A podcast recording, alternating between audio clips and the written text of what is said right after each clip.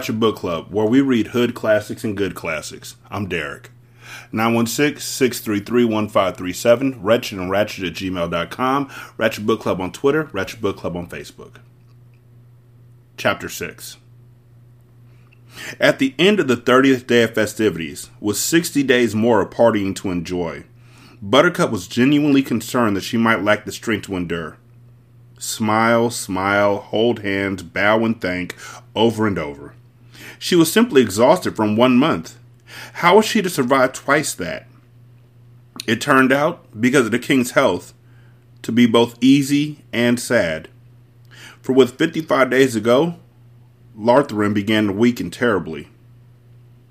Prince Humperdinck ordered new doctors brought in. There was still the last miracle man alive, Max, but since they had fired him long before, Bringing him back on the case now was simply not deemed wise. If he was incompetent then, when Lotharon was only desperately ill, how could he suddenly be a cure all now, with Lotharon dying?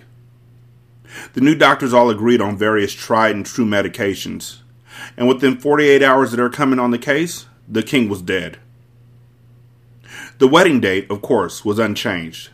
It wasn't every day a country had a 500th anniversary, but all the festivities were either curtailed entirely or vastly cut down, and Prince Humperdinck became, 45 days before the wedding, King of Florin. And that changed everything, because before, he had taken nothing but his hunting seriously. And now he had to learn, learn everything, learn to run a country, and he buried himself in books and wise men, and how do you tax this, and when should you tax that, and foreign entanglements, and who should be trusted, and how far, and with what?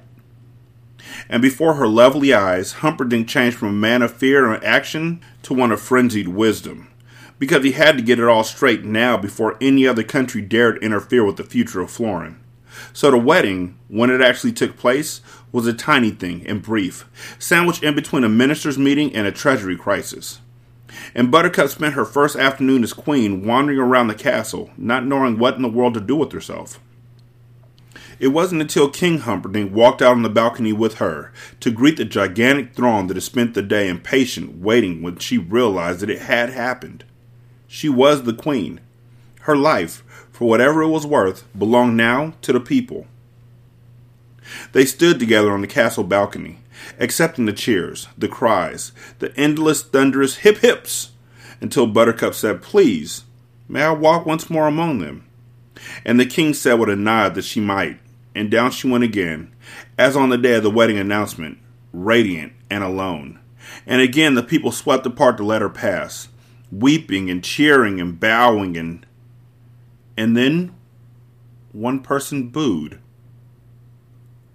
On the balcony watching it all, Humperdinck reacted instantly, gesturing soldiers into the area where the sound had come from, dispatching more troops quickly down to surround the queen, and like clockwork, Buttercup was safe.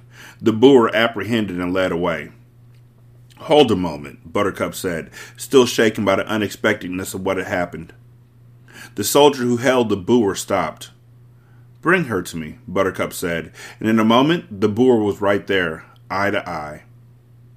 It was an ancient woman, withered and bent, and Buttercup thought of all the faces that had gone by in her lifetime, but this one she could not remember. Have we met? the queen asked. The old one shook her head. Then why? Why on this day? Why do you insult the queen? Because you're not worthy of cheers, the old woman said, and suddenly she was yelling. You had love in your hands and you gave it up for gold. She turned to the crowd. It's true what I tell you. There was love alongside her in the fire swamp, and she dropped it from her fingers like garbage. And that is what she is the queen of garbage. I had given my word to the prince, Buttercup began, but the old woman would not be quieted. Ask her how she got through the fire swamp. Ask her if she did it alone. She threw love away to be the queen of grime, the queen of muck. I'm old and life means nothing to me, so I'm the only person in all this crowd to dare tell the truth. And truth says bow to the queen of feculence if you want to, but not I. Cheer the queen of slime and odor if you want to, but not I rave over the beauty of the queen of cesspools, but not I. Not I. She was advancing on Buttercup now. Take her away, Buttercup ordered, But the soldiers could not stop her, and the old woman kept coming on, her voice getting louder and louder and louder and louder and louder. And Buttercup woke up screaming. She was in her bed, alone, safe. The wedding was still 60 days away. But the nightmares had begun. The next night, she dreamed of giving birth to her first child and. Interruption. And hey, how about giving old Morgenstern credit for a major league fake out there? I mean, didn't you think for at least a while that they really did get married? I did. It's one of my biggest memories of my father's reading. I had pneumonia, remember? But I was a little better now and madly caught up in the book. And one thing you know when you're 10 is that no matter what, there's going to be a happy ending. They can sweat all they want to scare you, the authors, but back of it all, you know, you just have no doubt that in the long run, justice is going to win out. And Wesley and Buttercup, well, they had their troubles, sure, but they were going to get married and live happily ever after. I would have bet the family fortune if I had found a sucker big enough to take me on. Well, when my father got through with that sentence where the wedding was sandwiched between the minister's meeting and the treasury, whatever, I said, You read that wrong. My father's this little bald barber. Remember that too? And kind of illiterate. Well, you just don't challenge a guy who has trouble reading and say he's read something incorrectly, because that's really threatening. I'm doing the reading, he said. I know that, but you got it wrong. She didn't marry that rotten Humperdinck. She marries Wesley. It says right here, my father began, a little huffy, and he starts going over it again. You must have skipped a page then. Something. Get it right, huh? But now he was more than a tiny bit upset. I skipped nothing. I read the words. The words were there. I read them. Good night. And off he went. Hey, please, no, I called after him, but he's stubborn. And next thing, my mother was in saying, Your father says his throat is too sore. I told him not to read so much. And she tucked and fluffed me, and no matter how much I battled, it was over. No more story until the next day. I spent that whole night thinking Buttercup married Humperdinck. It just rocked me. How can I explain it? But the world didn't work that way. Good got attracted to good. Evil you flushed down the toilet, and that was that. But their marriage, I couldn't make it jibe. God, did I work at it.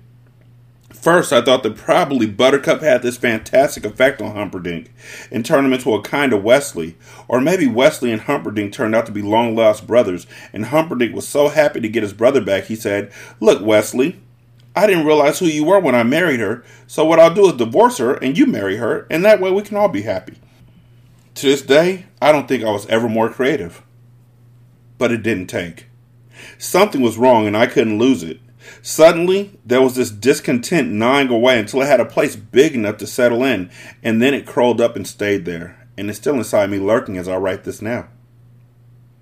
The next night, when my father went back to reading and the marriage turned out to have been Buttercup's dream, I screamed, I knew it! All along, I knew it!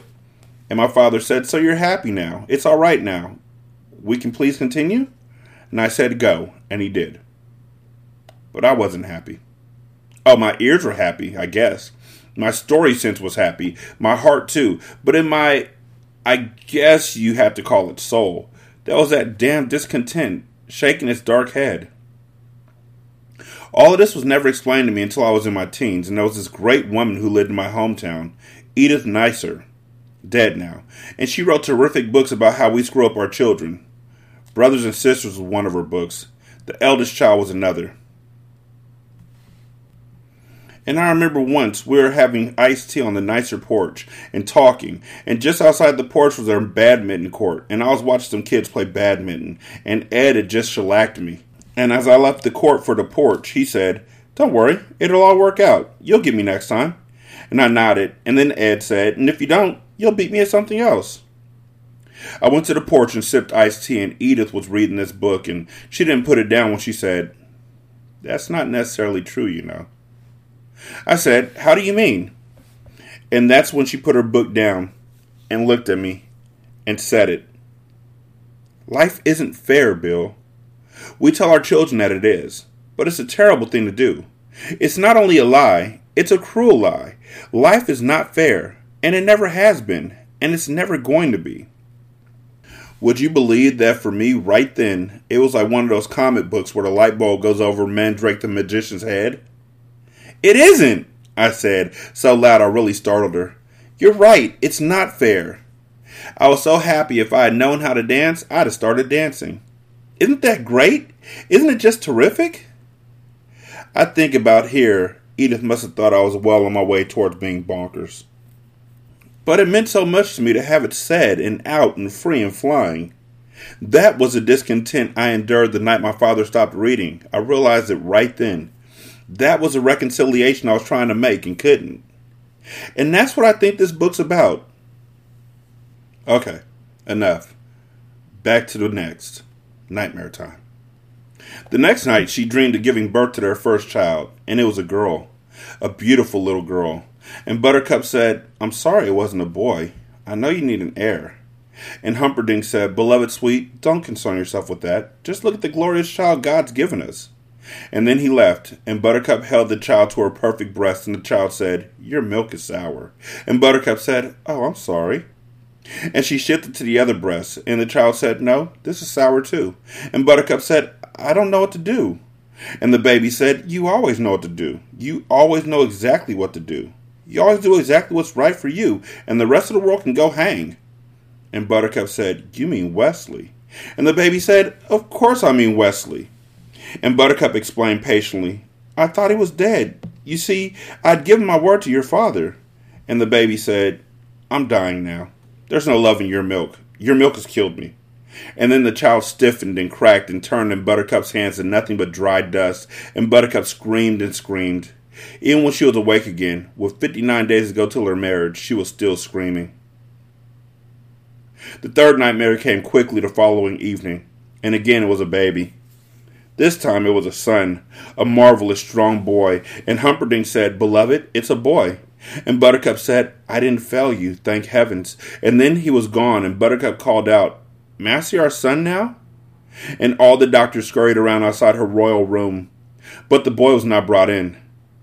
What seems to be the trouble? Buttercup called out, and the chief doctor said, I don't quite understand, but he doesn't want to see you. And Buttercup said, Tell him I am his mother, and I am the queen, and I command his presence. And then he was there, just as handsome a baby boy as anyone could wish for. Close it, Buttercup said, and the doctors closed the door. The baby stood in the corner as far from her bed as he could. Come here, darling, Buttercup said. Why? Are you going to kill me too? I'm your mother and I love you. Now come here. I've never killed anyone. You killed Wesley. Did you see his face in the fire swamp when you walked away and left him? That's what I call killing. When you're older, you'll understand things. Now I'm not going to tell you again. Come here. Murderer, the baby shouted. Murderer! But by then she was out of bed and she had him in her arms and was saying, Stop that. Stop at this instant. I love you. And he said, Your love is poison. It kills and he died in her arms, and she started to cry. Even when she was awake again, with 58 days to go till her marriage, she was still crying. The next night, she simply refused to go to sleep. Instead, she walked and read and did needlework and drank cup after cup of steaming tea from the Indies. She felt sick with weariness, of course, but such was her fear of what she might dream that she preferred any waking discomfort to whatever sleep might have to offer. And at dawn, her mother was pregnant. No, more than pregnant. Her mother was having a baby. And as Buttercup stood there in the corner of the room, she watched herself be born, and her father gasped at her beauty, and so did her mother, and the midwife was the first to show concern. The midwife was a sweet woman, known throughout the village for her love of babies. And she said, Look, trouble. And the father said, What trouble? Where before did you ever see such beauty? And the midwife said, Don't you understand why she was given such beauty? It's because she has no heart. Here, listen.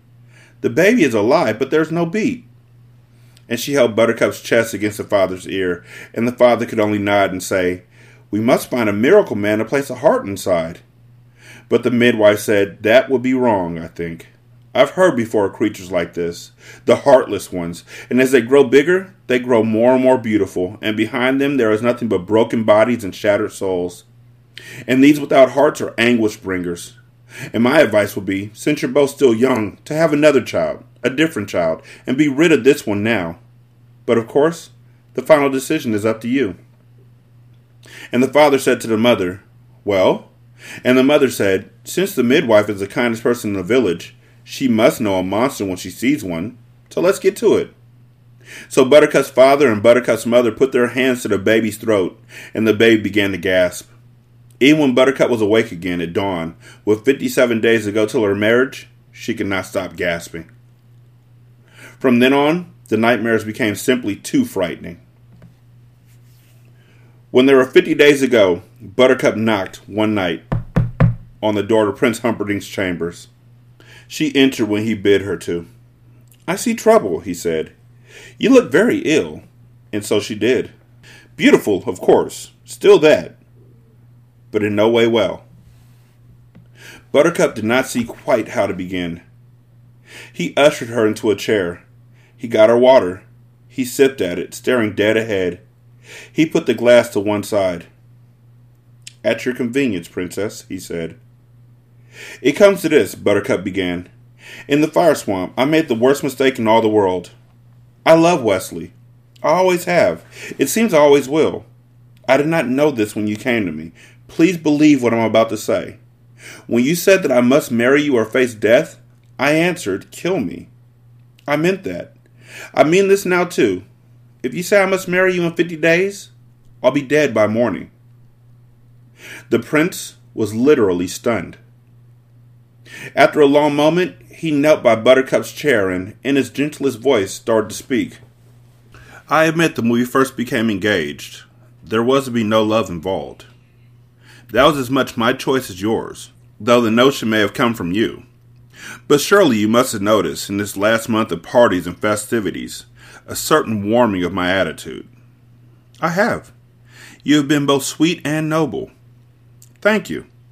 Having said that, I hope you appreciate how difficult this next sentence is for me to say. I would die myself rather than cause you unhappiness by standing in the way of your marrying the man you love. Buttercup wanted almost to weep with gratitude. She said, I will bless you all my days for your kindness. Then she stood.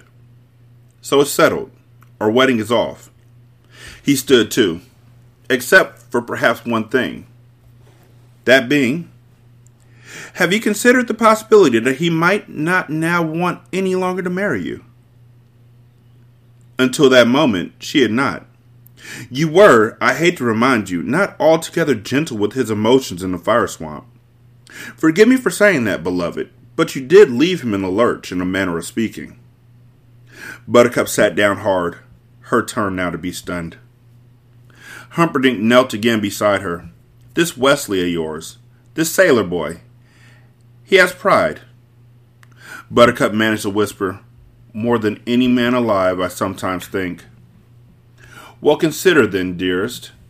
Here he is, off sailing somewhere with the dread pirate Roberts. He's had a month to survive the emotional scars you dealt him.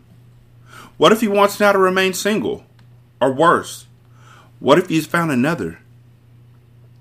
Buttercup was now even beyond whispering. I think, sweetest child, that we should strike a bargain, you and I. If Wesley wants to marry you still, bless you both. If, for reasons unpleasant to mention, his pride will not let him, then you'll marry me, as planned, and be the Queen of Florin. He couldn't be married, I'm sure, not my Wesley. She looked at the prince. But how can I find out? What about this? You write him a letter, telling him everything. We'll make four copies. I'll take my four fastest ships and order them off in all directions. The dread pirate Roberts is often not more than a month's sail from Florin. Whichever of my ships finds him will run the white flag of truce, deliver your letter, and Wesley can decide. If no, he can speak that message to my captain. If yes, my captain will sell him here to you, and I'll have to content myself somehow with a lesser bride. I think, I'm not sure, but I definitely think that this is the most generous decision I've yet heard. Do me this favor then in return. Until we know Wesley's intentions, one way or another, let us continue as we have, so the festivities will not be halted. And if I seem too fond of you, remember that I cannot help myself.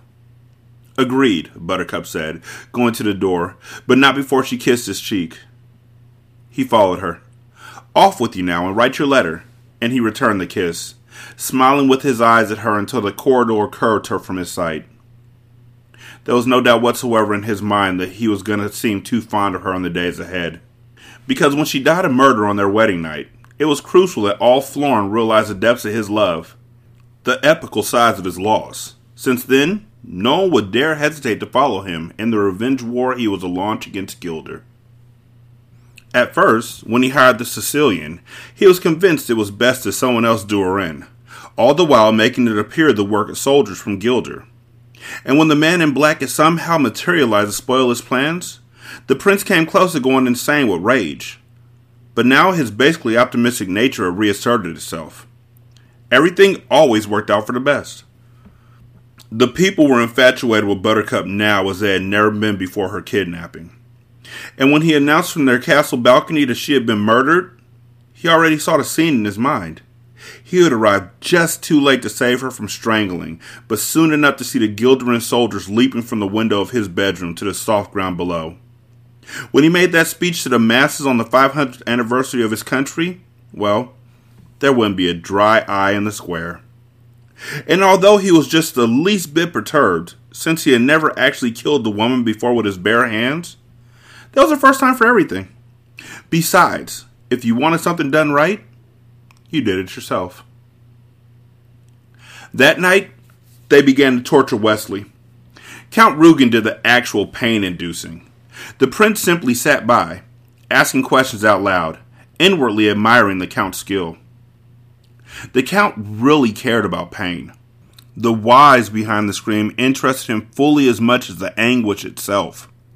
And whereas the prince spent his life in physically following the hunt, Count Rugen read and studied anything he could get his hands on dealing with the subject of distress. All right, now, the prince said to Wesley, who lay in the great fifth level cage. Before we begin, I want you to answer me this. Have you any complaints about your treatment thus far? None whatsoever, Wesley replied, and in truth he had none. Oh, he might have preferred being unchained a bit now and then, but if you were to be a captive, you couldn't ask for more than what he had been given. The albino's medical ministrations had been precise, and his shoulder was fine again. The food the albino brought had always been hot and nourishing, the wine and brandy wonderfully warming against the darkness of the underground cage. You feel fit then, the prince went on. I assume my legs are a little stiff from being chained, but other than that, yes. Good. Then I promise you this as God Himself is my witness. Answer the next question, and I will set you free this night. But you must answer it honestly, fully, withholding nothing. If you lie, I'll know, and then I'll loose the count on you. I have nothing to hide, Wesley said. Ask away. Who hired you to kidnap the princess? It was someone from Guilder. We found fabric indicating as much on the princess's horse. Tell me that man's name and you're free. Speak. No one hired me, Wesley said. I was working strictly freelance. And I didn't kidnap her. I saved her from others who were doing that very thing. You seem a reasonable fellow, and my princess claims to have known you many years, so I'll give you, on her account, one last and final chance the name of the man in Guilder who hired you. Tell me, or face torture. No one hired me, I swear. The Count set fire to Wesley's hands. Nothing permanent or disabling. He just dipped Wesley's hands in oil and brought a candle close enough to set things bubbling. When Wesley had screamed, No one, no one, no one, all my life! a sufficient number of times, the Count dipped Wesley's hands in water, and he and the prince left via the underground entrance, leaving the medication to the albino, who was always nearby during the torturing times, but never visible enough to be distracting. I feel quite invigorated, the Count said as he and the prince began to ascend the underground staircase. It's a perfect question. He was telling the truth clearly. We both know that. The prince nodded. The Count was privy to all his innermost plans for the revenge war. I'm fascinated to see what happens. the Count went on. Which pain will be the least endurable? The physical or the mental anguish of having freedom offered if the truth is told, then telling it and being thought a liar? I think the physical, said the prince. I think you're wrong, said the Count. Actually, they were both wrong. Wesley suffered not at all throughout. His screaming was totally a performance to please them. He had been practicing his defenses for a month now, and he was more than ready. The minute the Count brought the candle close, Wesley raised his eyes to the ceiling, dropped his eyelids over them, and in a state of deep and steady concentration, he took his brain away. Buttercup was what he thought of. Her autumn hair, her perfect skin, and he brought her very close beside him and had her whisper in his ear throughout the burning, I love you. I love you. I only left you in the fire swamp to test your love for me. Is it as great as mine is for you? Can two such loves exist on one planet at one time? Is there that much room, beloved Wesley? The albino bandaged his fingers. Wesley lay still. For the first time, the albino started things, whispered, You better tell them. From Wesley, a shrug. Whispered, They never stop, not once they start. Tell them what they want to know and have done with it. Shrug. Whispered, The machine is nearly ready. They're testing it on animals now. Shrug. Whispered, It's for your own good I tell you these things.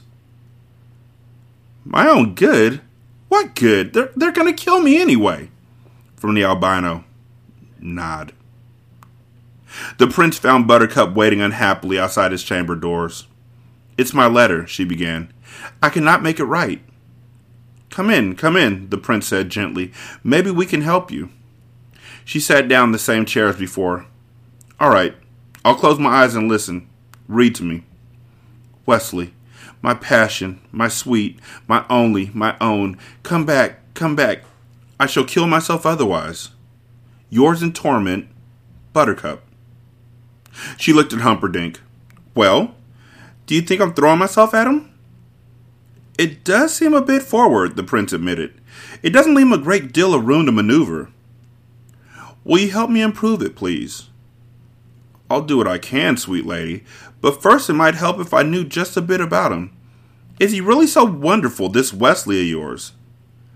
Not so much wonderful as perfect, she replied. Kind of flawless. More or less magnificent. Without blemish. Rather on the ideal side. She looked at the prince. Am I being helpful? I think emotions are clouding your objectivity just a bit. Do you actually think there's nothing the fellow can't do? Buttercup thought for a while. It's not so much that there's nothing he can't do it's more that he can do it all better than anyone else can do it. The prince chuckled and smiled.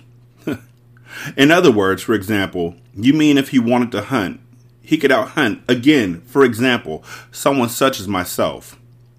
Oh, I would think if he wanted to, he could, quite easily, but he happens not to like hunting, at least not to my knowledge. Though maybe he does, I, I don't know. I never knew he was so interested in mountain climbing, but he scaled the cliffs of insanity under most adverse conditions. And everyone agrees that's not the easiest thing in the world to accomplish. Well, then, why don't we just begin our letter with Divine Wesley and appeal to a sense of modesty? the prince suggested. Buttercup began to write, stopped. Does divine begin D E or D I? D I, I believe, amazing creature.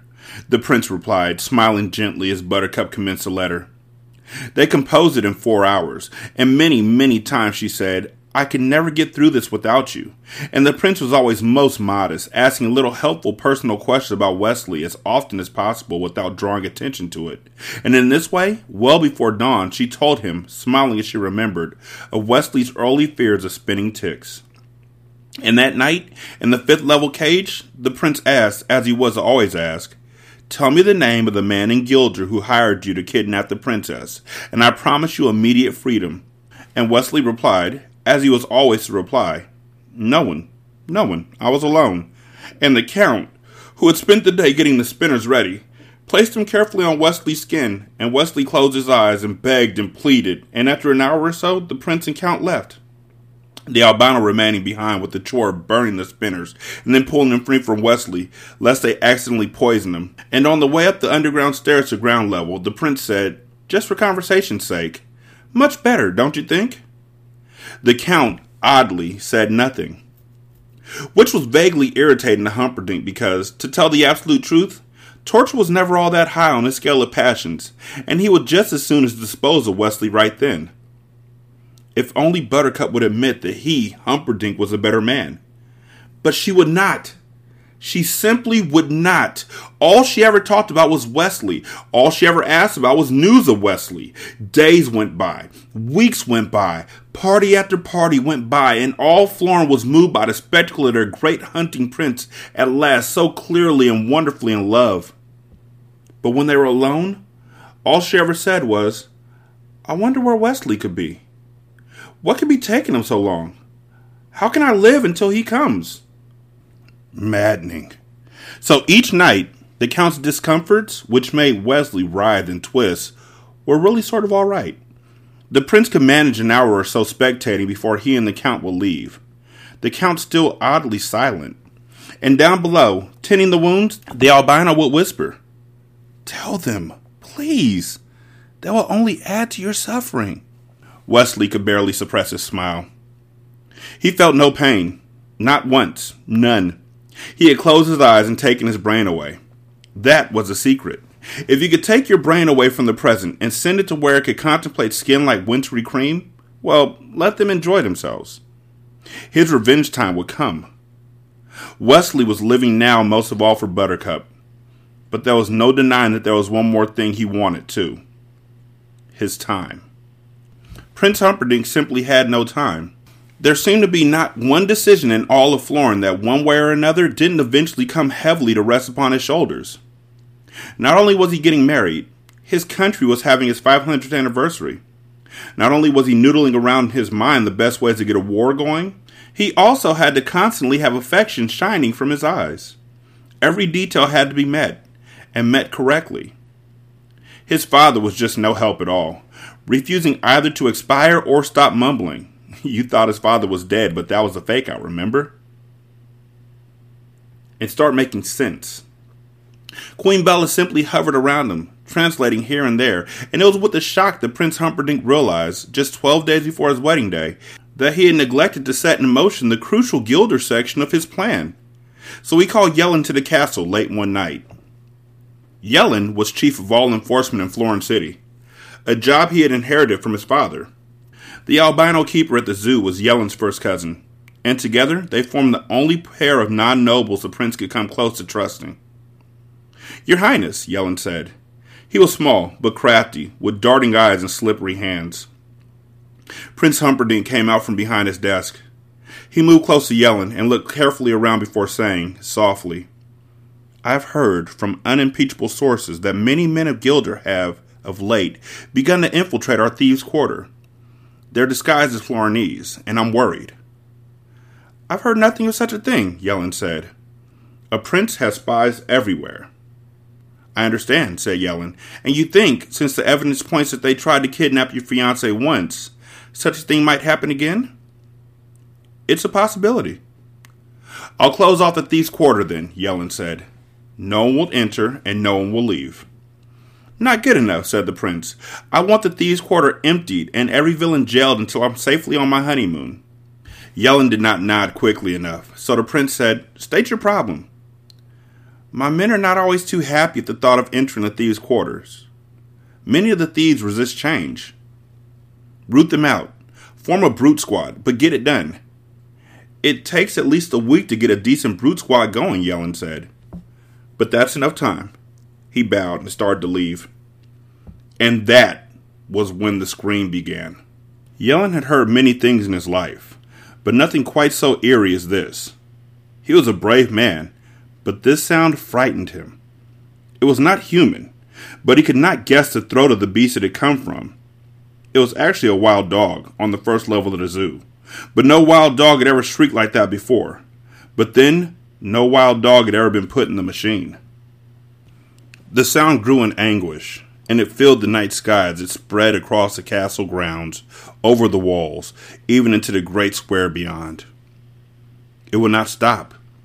It simply hung now below the sky, an audible reminder of the existence of agony. In the great square, half a dozen children screamed back at the night, trying to blot out the sound. Some wept, some only ran for home. Then it began to lessen in volume. Now it was hard to hear in the great square. Now it was gone. Now it was hard to hear on the castle walls. Now it was gone from the castle walls. It shrunk across the grounds towards the first level of the Zoo of Death, where Count Rugen sat fiddling with some knobs. The wild dog died.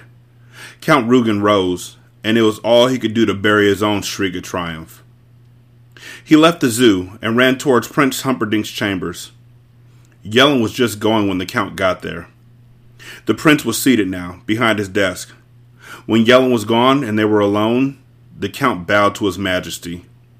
The machine, he said at last, works. Prince Humperdinck took a while before answering. It was a ticklish situation, granted he was the boss, the Count merely an underling. Still, no one in all Florin had Rugen's skills. As an inventor, he had, obviously, at last, rid the machine of all defects. As an architect, he had been crucial in the safety factors involved in the of Death, and it had undeniably been Rugen who had arranged for the only survivable entrance being the underground fifth level one. He was also supportive to the prince in all endeavors of hunting and battle, and you didn't give a follower like that a quick, get away, boy, you bother me. So the prince indeed took a while. Look, Ty, he said finally, I'm just thrilled you smoothed all the bugs out of the machine.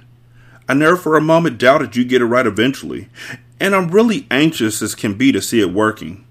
But how can I put this? I can't keep my head above water one minute to the next. It's not just the parties and the Googling with what's her name. I've got to decide how long the 500th anniversary parade is going to be, and where does it start, and when does it start, and which nobleman gets to march in front of which other nobleman so that everyone's still speaking to me at the end of it. Plus, I've got a wife to murder and a country to frame for it. Plus, I've got to get the war going once that's all happened, and all this stuff I got to do myself. Here's what it all comes down to I'm just swamped, Ty. So how about if you get to work on Wesley and tell me how it goes, and when I get the time, I'll come watch, and and I'm sure it'll just be wonderful. But for now, what I like is a little breathing room. No hard feelings? Count Rugen smiled. None. And there weren't any. He always felt better when he could dole out pain alone. You could concentrate much more deeply when you were alone with agony. I knew you'd understand, Ty. There was a knock on the door, and Buttercup stuck her head in. Any news? she said. The prince smiled at her and sadly shook his head. Honey, I promise to tell you the second I hear a thing. It's only twelve days, though. Plenty of time, Dulcet darling. Now don't worry yourself. I'll leave you, Buttercup said. I was going to, the Count said. May I walk you to your quarters? Buttercup nodded, and down the corridors they wandered till they reached her suite. Good night, Buttercup said quickly. Ever since that day he had first come to her father's farm, she had always been afraid whenever the Count came near. I'm sure he'll come, the Count said. He was privy to all the prince's plans, and Buttercup was well aware of this. I don't know your fellow well, but he impressed me greatly. Any man who can find his way through the fire swamp can find his way to Florin Castle before your wedding day. Buttercup nodded. He seemed so strong, so remarkably powerful, the Count went on, his voice warm and lulling. I only wondered if he possessed true sensitivity, as some men of great might, as you know, do not. For example, I wonder is he capable of tears? Wesley would never cry, Buttercup answered, opening her chamber door, except for the death of a loved one. And with that, she closed the count away, and, alone, went to her bed and knelt. Wesley, she thought then, do come, please. I begged you in my thoughts now these many weeks, and still no word. Back when we were on the farm, I thought I loved you, but that was not love. When I saw your face behind the mask on the ravine floor, I thought I loved you. But that again was nothing more than deep infatuation. Beloved, I think I love you now, and I pray you only give me a chance to spend my life in constant proving. I could spend my life in the fire swamp and sing from morn till night if you were by me. I could spend eternity sinking down through snow sand if my hand held your hand. My preference would be to last eternity with you beside me on a cloud, but hell would also be a lark if Wesley was with me. She went on that way, silent hour after silent hour. She had done nothing else for 38 evenings now, and each time her ardor deepened. Her thoughts became more pure. Wesley, Wesley, flying across the seven seas to claim her. For his part, and quite without knowing, Wesley was spending his evenings in much the same fashion. After the torture was done, when the albino had finished tending his slashes or burns or breaks, when he was alone in the giant cage, he sent his brain to Buttercup, and there it dwelled. He understood her so well. In his mind, he realized that moment he had left her on the farm when she swore love, certainly she meant it, but she was barely eighteen. What did she know of the depth of the heart? Then again, when he had removed his black mask and she had tumbled to him, surprise had been operating, stunned astonishment as much as emotion. But just as he knew that the sun was obliged to rise each morning in the east, no matter how much a western arrival might have pleased it, so he knew that Buttercup was obliged to spend her love on him. Gold was inviting, and so was royalty, but they could not match the fever in his heart, and sooner or later she would have to catch it. She had less choice than the sun. So when the Count appeared with the machine, Wesley was not particularly perturbed. As a matter of fact, he had no idea what the Count was bringing with him into the giant cage. As a matter of absolute fact, the Count was bringing nothing. It was the albino who was doing the actual work making trip after trip with thing after thing. And that's what it really looked like to Wesley. Things. Little soft rimmed cups of various sizes and a wheel, most likely, and another object that could turn out to be either a lever or a stick. It was hard to tell. A good good evening to you, the Count began. He had never, to Wesley's memory, shown such excitement. Wesley made a very weak nod in return. Actually, he felt about as well as ever but it didn't do to let that kind of news get around. Feeling a bit under the weather? the Count asked. Wesley made another feeble nod. The albino scurried in and out, bringing more things, wire like extensions, stringy and endless. That will be all, the Count said finally. Nod. Gone. This is the machine, the Count said when they were alone. I spent eleven years constructing it. As you can tell, I'm rather excited and proud. Wesley managed an affirmative blink. I'll be putting it together for a while. And with that, he got busy. Wesley watched the construction with a good deal of interest and, logically enough, curiosity. You heard that scream a bit earlier on this evening. Another affirmative blink. That was a wild dog. This machine caused that sound. It was a very complex job the Count was doing, but the six fingers on his right hand never for a moment seemed in doubt as to just what to do. I'm very interested in pain, the Count said, as I'm sure you've gathered these past months. In an intellectual way, actually. I've written, of course, for the more learned journals on the subject. Articles mostly. At the present, I'm engaged in writing a book. My book. The book, I hope the definitive work on pain, at least as we know it now. Wesley found the whole thing fascinating. He made a little groan. I think pain is the most underrated emotion available to us, the Count said. The serpent, to my interpretation, was pain. Pain has been with us always, and it always irritates me when people say as important as life and death, because the proper phrase, to my mind, should be as important as pain and death. The Count fell silent for a time then, as he began and completed a series of complex adjustments. One of my theories, he said somewhat later, is that pain involves anticipation. Nothing original, I admit, but I'm going to demonstrate to you what I mean.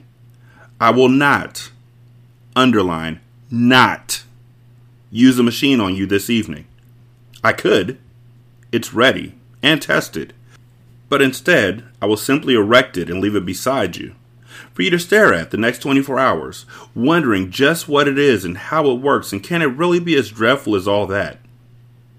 He tightened some things here, loosened some more over there, tugged and patted and shaped. The machine looked so silly, Wesley was tempted to giggle. Instead, he groaned again. I'll leave you to your imagination then, the Count said, and he looked at Wesley. But I want you to know one thing before tomorrow night happens to you. And I mean it. You are the strongest, the most brilliant and brave, the most altogether worthy creature it has ever been my privilege to meet. And I feel almost sad that, for the purposes of my book and future pain scholars, I must destroy you. Thank you, Wesley breathed softly. The Count went to the cage door and said over his shoulder, And you can stop all your performing about how weak and beaten you are. You haven't fooled me for a month. You're practically as strong now as on the day you entered the fire swamp. I know your secret, if that's any consolation to you. Secret? Hushed, strained. You've been taking your brain away, the Count cried. You haven't felt the least discomfort in all these months. You raise your eyes and drop your eyelids, and then you're off. Probably with, I, I don't know, her most likely. Good night now. Try and sleep. I, I doubt you'll be able to. Anticipation, remember? With a wave, he mounted the underground stairs. Wesley could feel the sudden pressure of his heart. Soon the albino came, note by Wesley's ear, whispered, I've been watching you all these days. You deserve better than what's coming. I'm needed. No one else feeds the beasts as I do. I'm safe. They won't hurt me. I'll kill you if you like. That will foil them.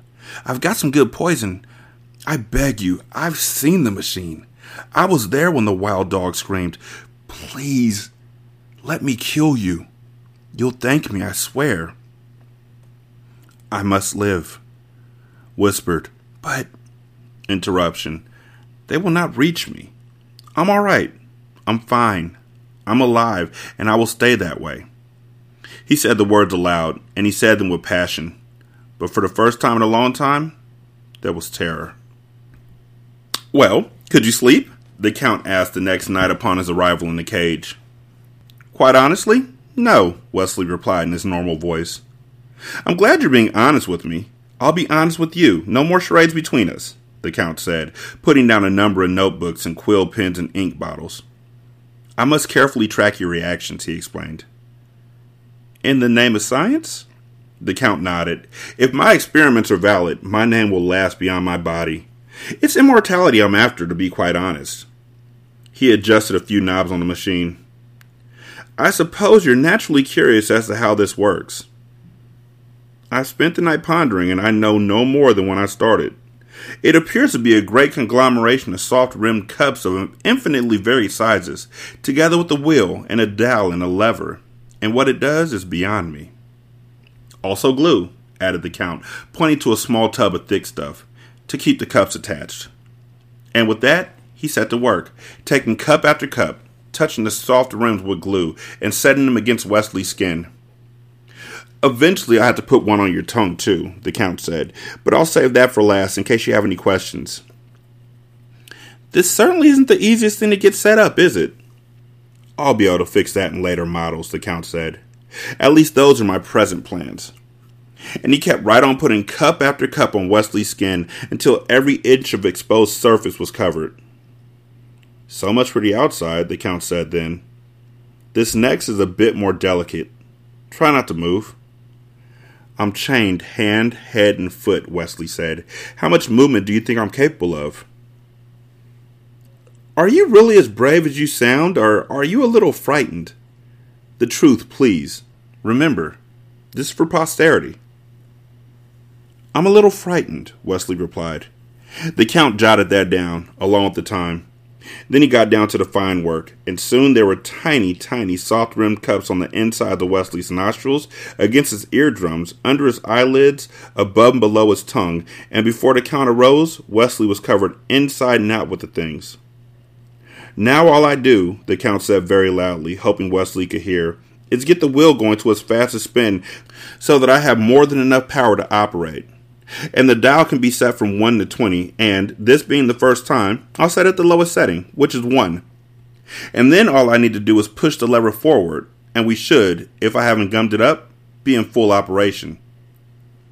But Wesley, as the lever moved, took his brain away. And when the machine began, Wesley was stroking her autumn colored hair and touching her skin a wintry cream and and and and then his world exploded because the cups the cups were everywhere. And before they punished his body but left his brain only not the machine. The machine reached everywhere.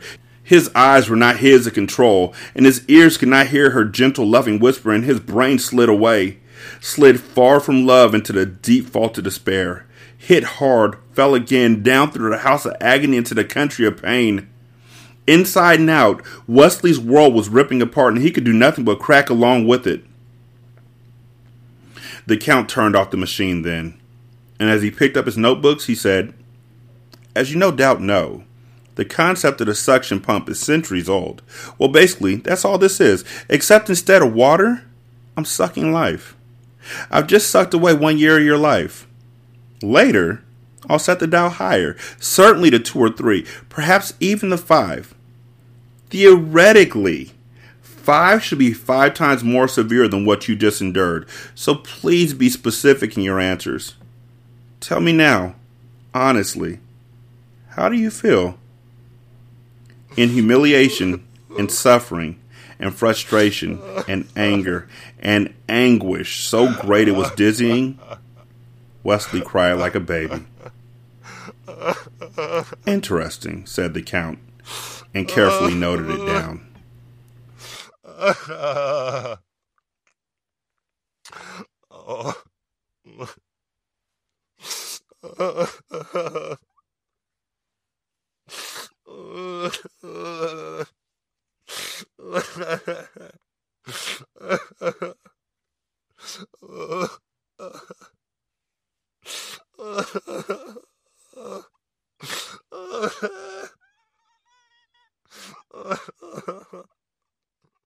916-633-1537. Wretched and Ratchet at gmail.com. Ratchet Book Club on Twitter. Ratchet Book Club on Facebook. Leave a review on Spotify. It takes like 13 seconds. There's numbers at the top near the um, title of the actual show. Go ahead and just push that button and then push five stars. I appreciate it. Um, you can also leave review on Podchaser. Copy and paste that into Apple Podcasts and then copy and paste that into Good Pods. Um, you can donate to the show through patreon.com slash single simulcast or buymeacoffee.com slash sscast or on the Good Pods app, there's a tip jar. Thank y'all so much for listening. I greatly appreciate it. Y'all be good. I'm holler at you later. Peace.